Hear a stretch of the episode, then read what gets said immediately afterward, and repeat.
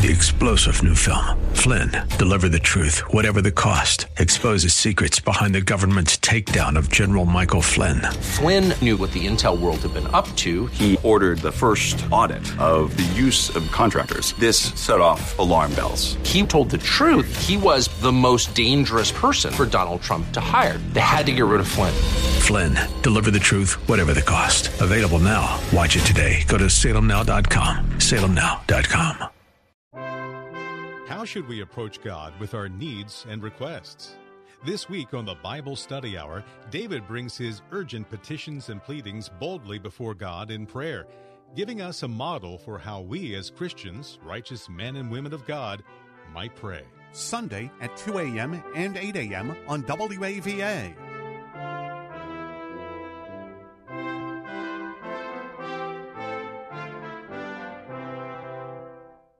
The following program is sponsored by Church of the Redeemer in Gaithersburg, Maryland. Welcome to Practical Living with Dale O'Shields, Senior Pastor of Church of the Redeemer in Maryland.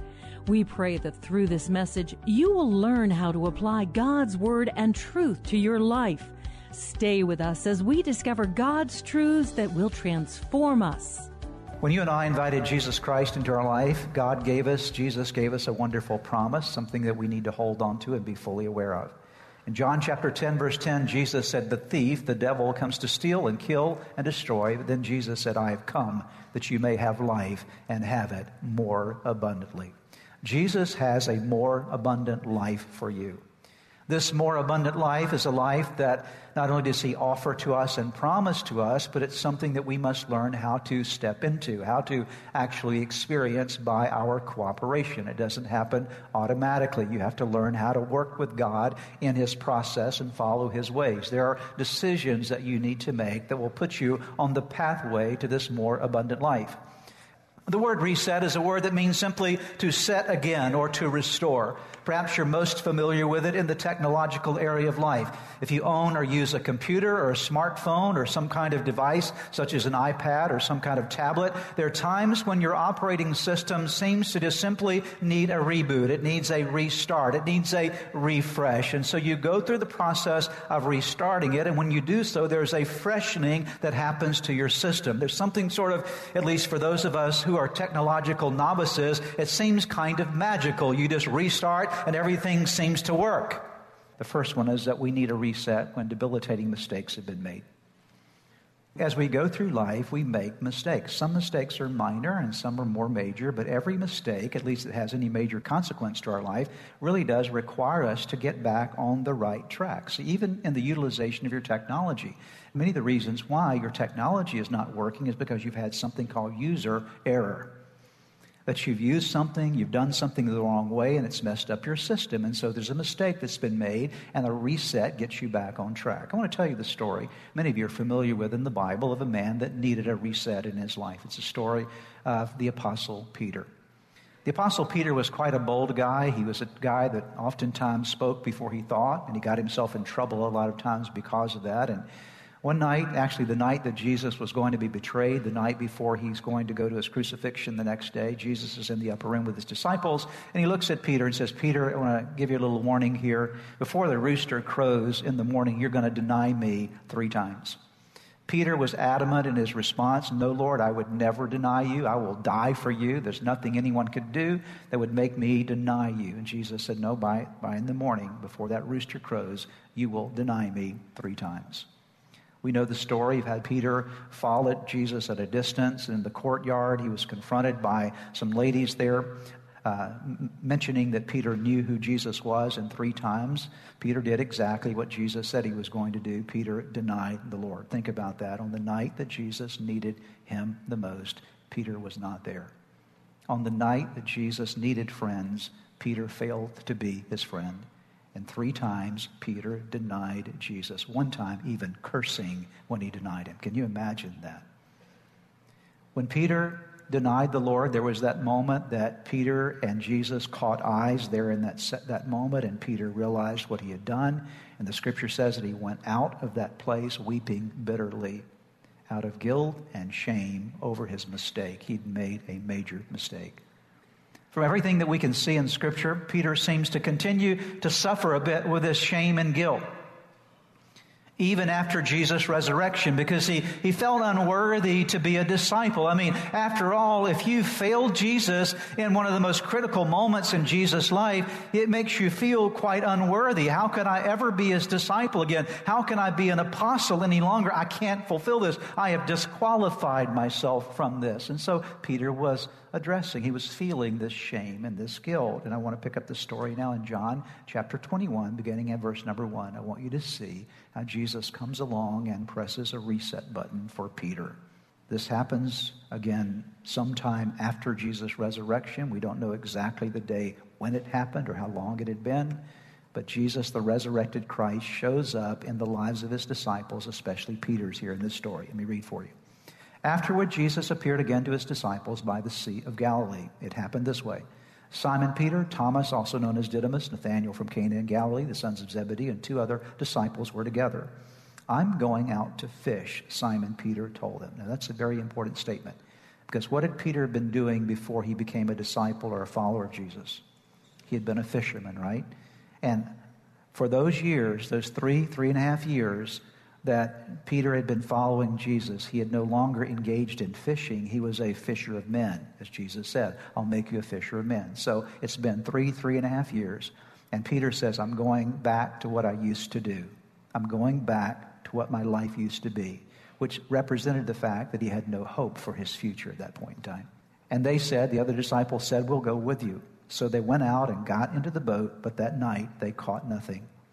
Early in the morning, Jesus stood on the shore, but the disciples did not realize that it was Jesus. He called out to them, Friends, haven't you any fish? No, they answered. He said, Throw your net on the right side of the boat and you will find some. When they did, they were unable to haul the net in because of the large number of fish. Just as a digression for a moment, it is so wonderful to know that Jesus can take an unproductive life and make it productive. Then the disciple whom Jesus loved, that was John, said to Peter, It is, it is the Lord. As, si- as soon as Simon Peter heard him say, It is the Lord, he wrapped his outer garment around him, for he'd taken it off, and he jumped into the water. That is, Peter could not get to Jesus fast enough. He said, This boat is far too slow. I'm going to swim my way to shore because I know the one who can reset my life is waiting for me there. And so he jumps into the water and he swims to Jesus. Now, Jesus there on the seashore, has breakfast for them, cooks them some fish for breakfast. There's this ongoing conversation or words of interaction that happened here in verse 15. When they had finished eating, Jesus said to Simon Peter, Simon, son of John, do you love me more than these, more than these fish? Yes, Lord, he said, You know that I love you. Jesus said, Feed my lambs. Again, Jesus said, Simon, son of John, do you love me? He answered, Yes, Lord, you know that I love you. Jesus said, Take care of my sheep. The third time he said, Simon, son of John, do you love me? Peter was hurt because Jesus asked him the third time. How many times did Peter deny Jesus? Three times. How many times did Jesus allow Peter the opportunity to reaffirm his love for him? Three times. What I want you to see is there in that moment, Jesus was pressing the reset button in Simon's life. He was getting him back on track again.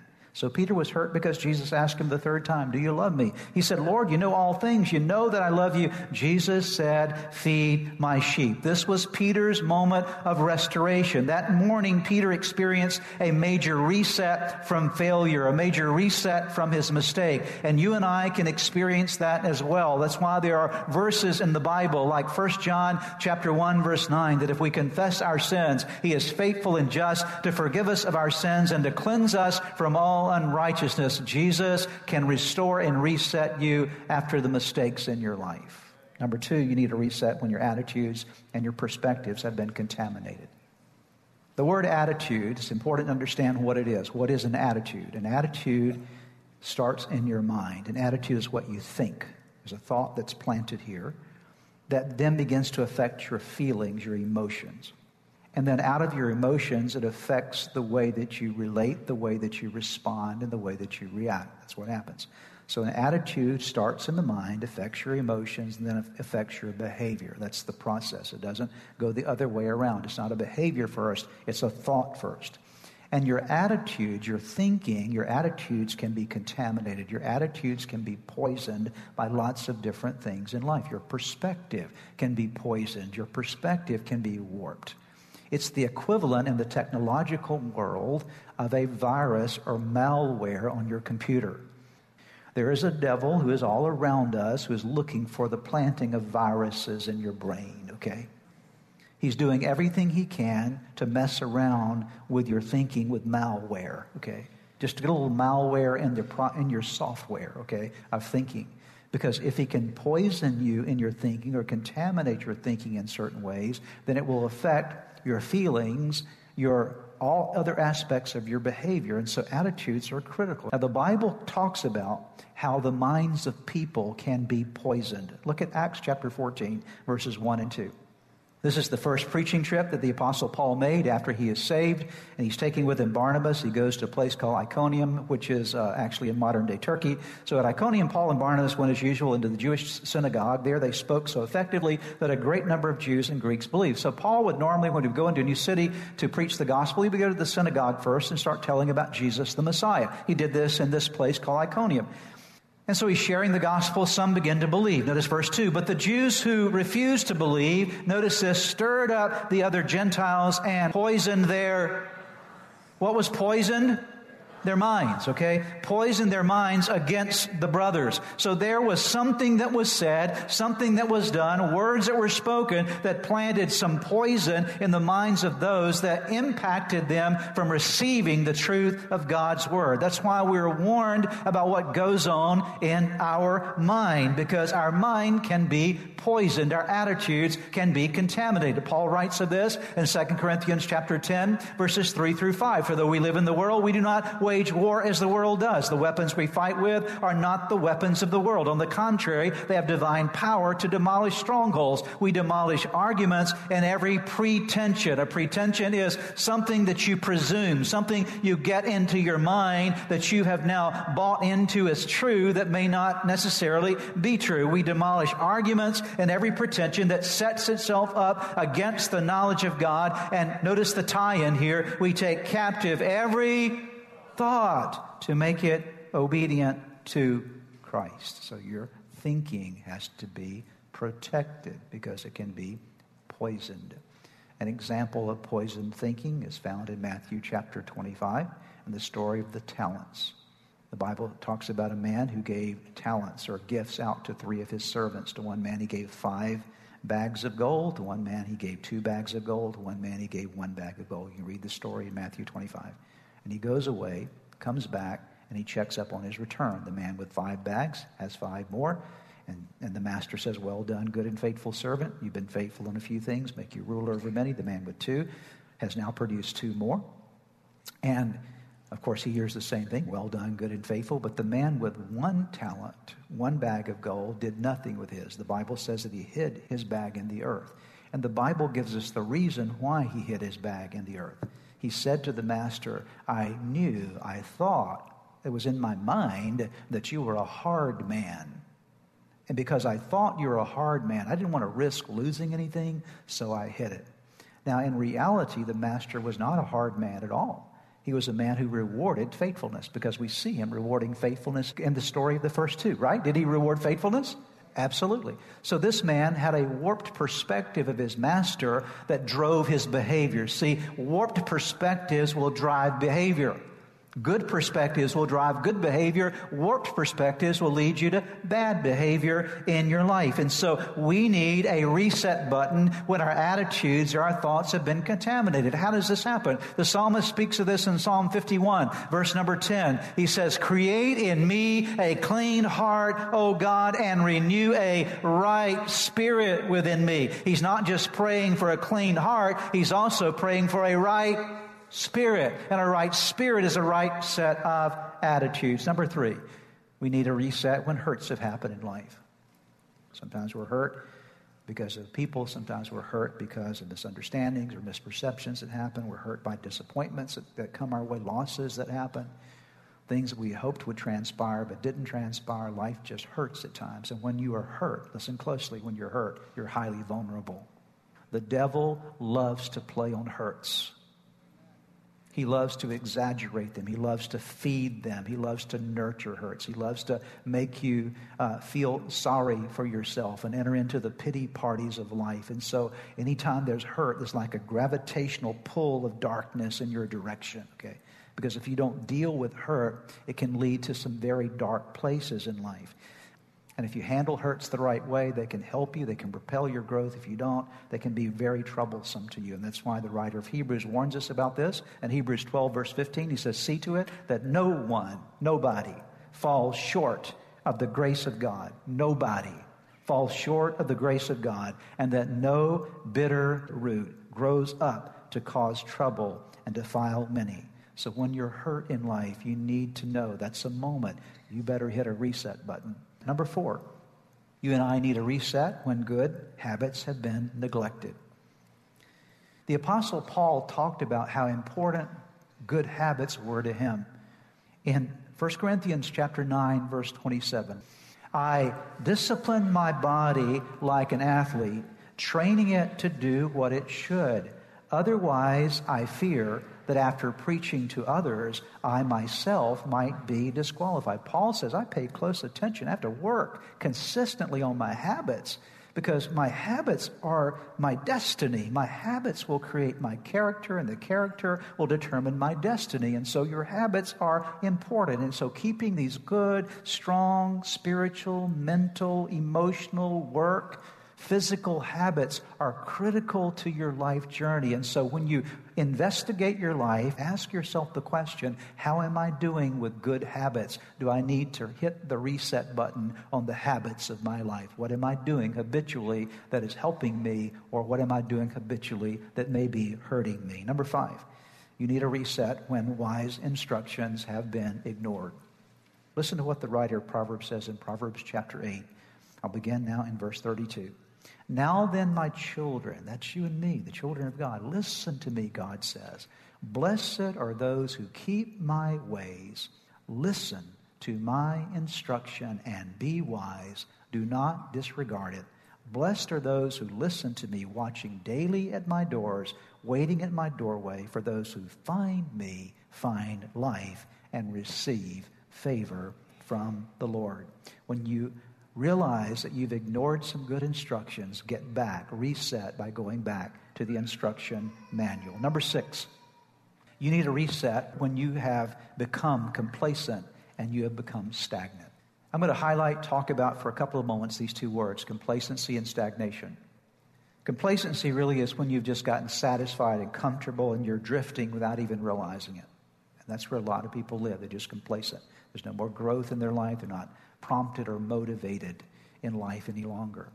And complacency leads to stagnation. It's not the other way around. Complacency is what produces stagnation. Stagnation is a result or a byproduct of complacency.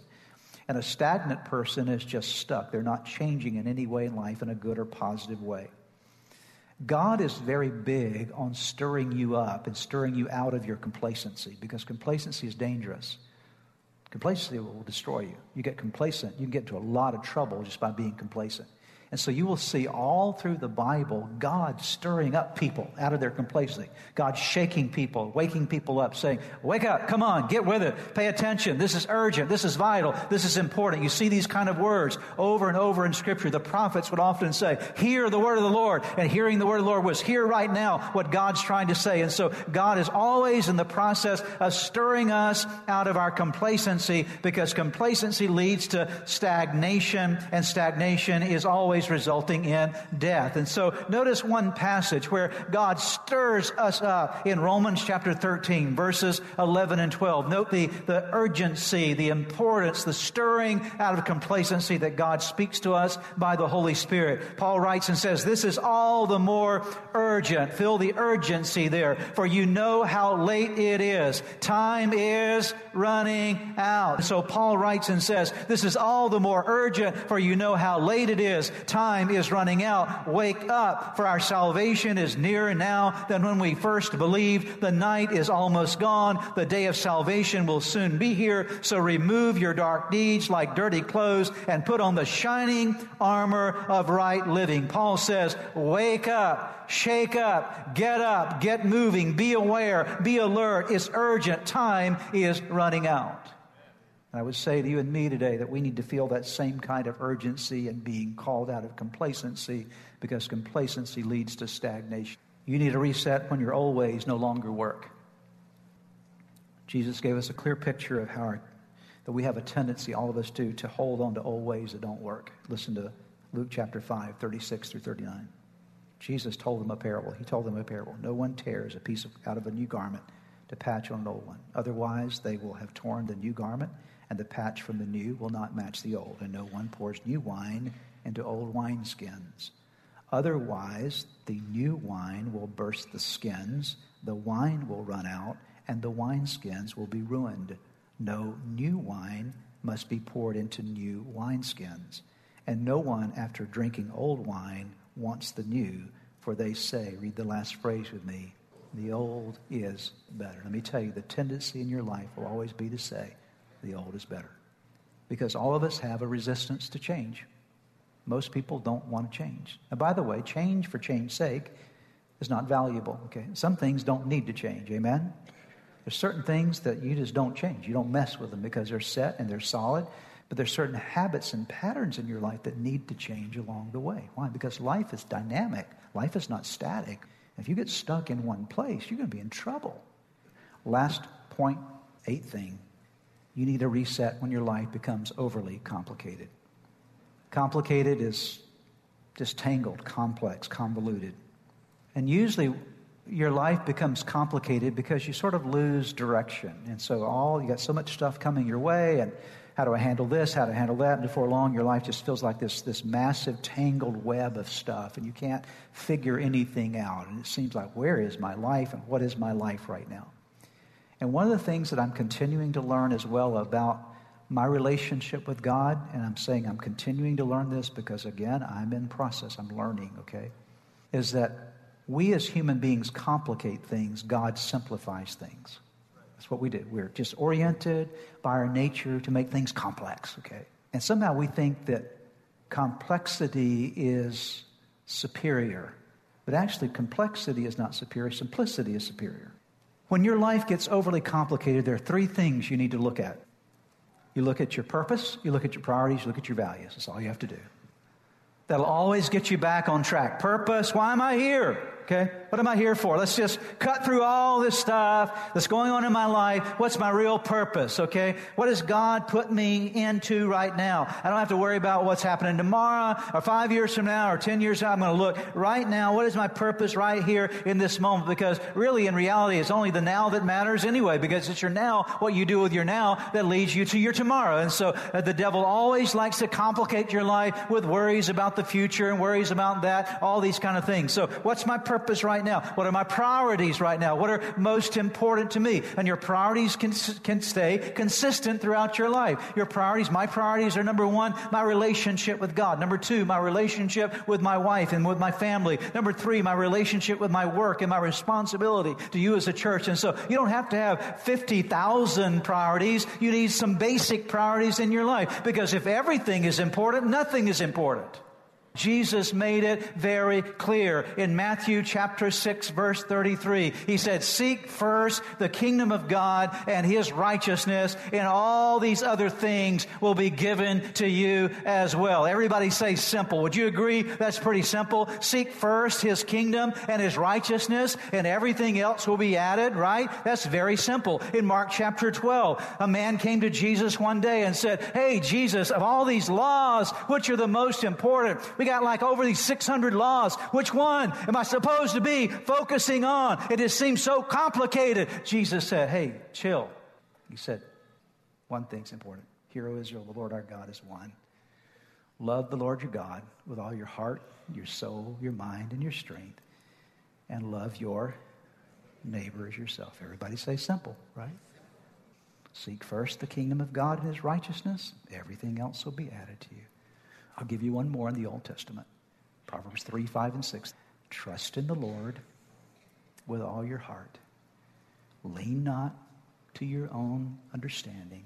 In all your ways, acknowledge him, and he will make your paths straight. Everybody say simple. It's all simple, right? And so when you find that your life is overly complicated, it's one of those moments that you need to hit the reset button and say, What is my purpose?